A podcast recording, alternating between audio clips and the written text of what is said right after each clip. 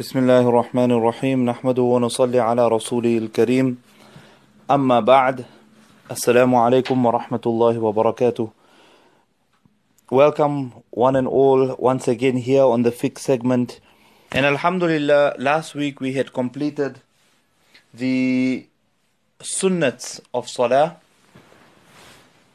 and today we will begin inshallah with the mustahabbat or the preferable acts in Salah Now, when it comes to salah, if I have to give an example now, I will say that if a person makes a cupcake, for example, now he eat the cupcake is nice, but if a person has to put icing on the cupcake or has to put chocolate, or has to put maybe hundreds and thousands of pecan nuts or etc. etc. different different things, then that beautifies the cupcake also and it tastes even better. So when we look at salah, we should look at the farai as a, as a basic plain cupcake. That is what is necessary. Yes, you're going to be eating the cake. Yes, that you know the salah will be complete. But there's no husn and no beauty in that salah until you add in the sunnats of salah and you add in the mustahabbat of salah. So the sunnats are also the acts of Rasulullah Pak sallallahu wasallam. The mustahabbat are preferable acts in salah that a person should take cognizance of also when performing salah. So to pull the palms out of the sleeves while saying takbir tahrima, to pull the palms out of the sleeves. Now, in the time of Rasulullah sallallahu alaihi wasallam, the garments that they were worn uh, were of these big sleeves that would sometimes overlap or sometimes be longer than the hands themselves.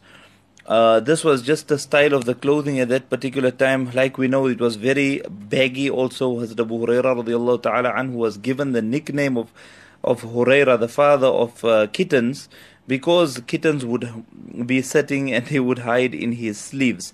So, like this here, uh, to pull the palms, even when we are wearing clothes, whether it is kurtas, whether it is our abayas, whatever the case may be, to pull the palms out of the sleeves while saying takbir tahrima is a mustahab act of salah.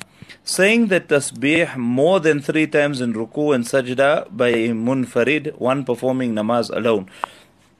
Now the tasbih, that's subhana rabbi al-azim, subhana rabbi al-a'la in ruku and sajda. The sunnah amount of times for these tasbih to be read is three times in ruku and three times in sajda. However, if a person ups that, and we said that a person should up it by an odd number, so from three to five or to seven, then this is mustahab as well. It is a preferable act to, that means to lengthen the ruku and sajda in order to recite the tasbih either five times or seven times or even longer than that, but generally five times or seven times is sufficient. The third mustahab act of salah is to keep the eyes toward the place of sajda and qiyam. Now, this is where our eyes should be focused when we are performing salah. So, for every posture of salah, there is a specific place wherein the eyes should be focused. It is not that it should be in the place of sajda during every posture of salah. We understand that when a person is standing and is reading salah, that his eyes should be focused on the place of sajda. But it does not mean that throughout the namaz his eyes must be focused on the place of sajda. However, let's look at the different postures and where a person's eyes should be focused on at the time of making those postures or performing those uh, postures in salah. So when a person is in qiyam, that means in the standing position, then his eyes should be focused at the place of sajda. Thus, we all know that when we are reading salah, we are starting stand our, we start our salah and we are standing, then we have our eyes focused on the place of sajda. But where should our eyes be focused in ruku', in sajda, in qaida, etc.? This is what we're going to discuss now. So, when a person goes into ruku, so standing in salah, we're going to be looking at the place of sajda. When you go into ruku, you do not look at the place of sajda, but rather your eyes are now focused on a person's toes. So you basically look at your feet. Your eyes must be focused on your feet and not at the place of sajda. you will look at the place of sajda while standing, but in ruku' you will look at your toes or you look at your feet. Then a person will come up from ruku, he will be in what we call the qawma position. That is now after ruku, before going into sajda, a person is in a qawma position. Here, just like qiyam, just like when he's standing, when he starts his salah, his eyes should be focused at the place where he will be making sajda. Okay, that's fine. Now, what happens when a person goes into sajda? Where does a person where does a person focus his eyes at the time of making sajda? So, according to the hadith, according to the fuqaha, it is mentioned that a person should try and focus on his nose. So, when a person is in sajda, he can either keep his, clo- his eyes closed or he can focus his eyes on his nose. But if it's difficult for a person to focus on his nose, then he can just close his eyes. That also will be fine. But he should try and focus his eyes onto his nose. Then, coming up from the sajda, that is what we call a jalsa position. The position between the two sajdas is referred to as the jalsa position. So, where should we focus our eyes? when we are in the jalsa position, we should focus it on our lap.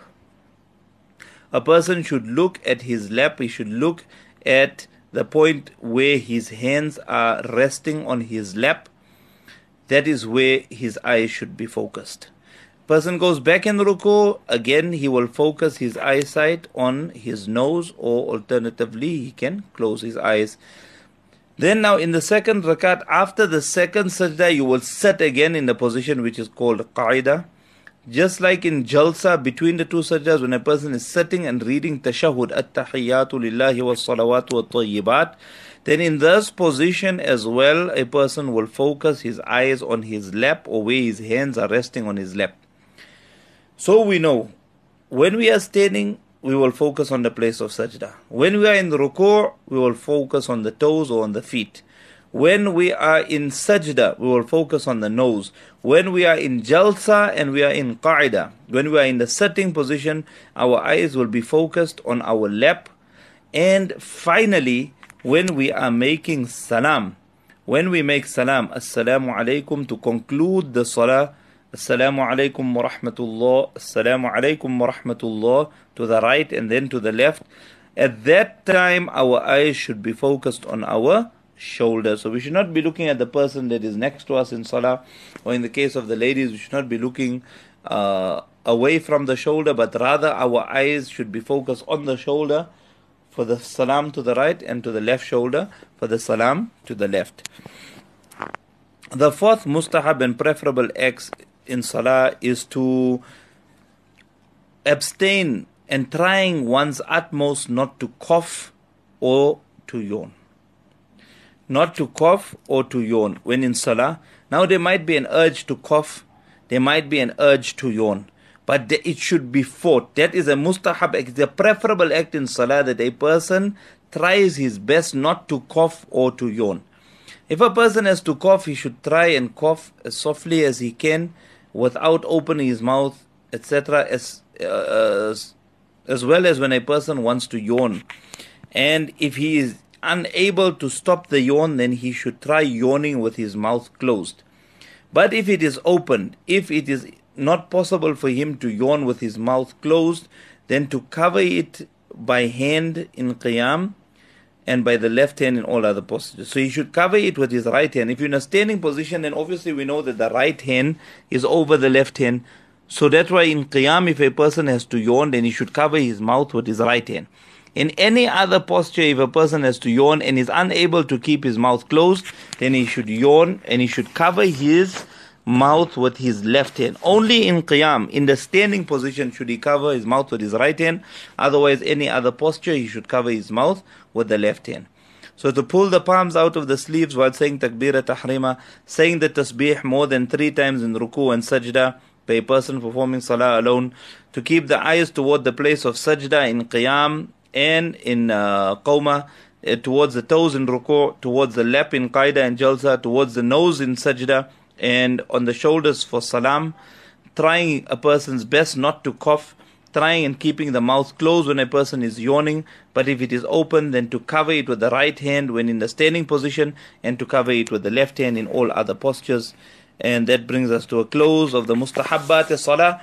Inshallah, next week we'll discuss all the makruhat in salah, acts that are disliked in namaz, and this is a uh, a section which is very very important because a lot of time due to negligence we are actually performing makruhat in our salah acts which are disliked and that takes away from the reward of the salah. So we'll discuss that next week inshallah. Jazakallah for joining us and we will meet next week inshallah if Allah Ta'ala gives us life. Wassalamu alaikum wa rahmatullahi wa barakatuh.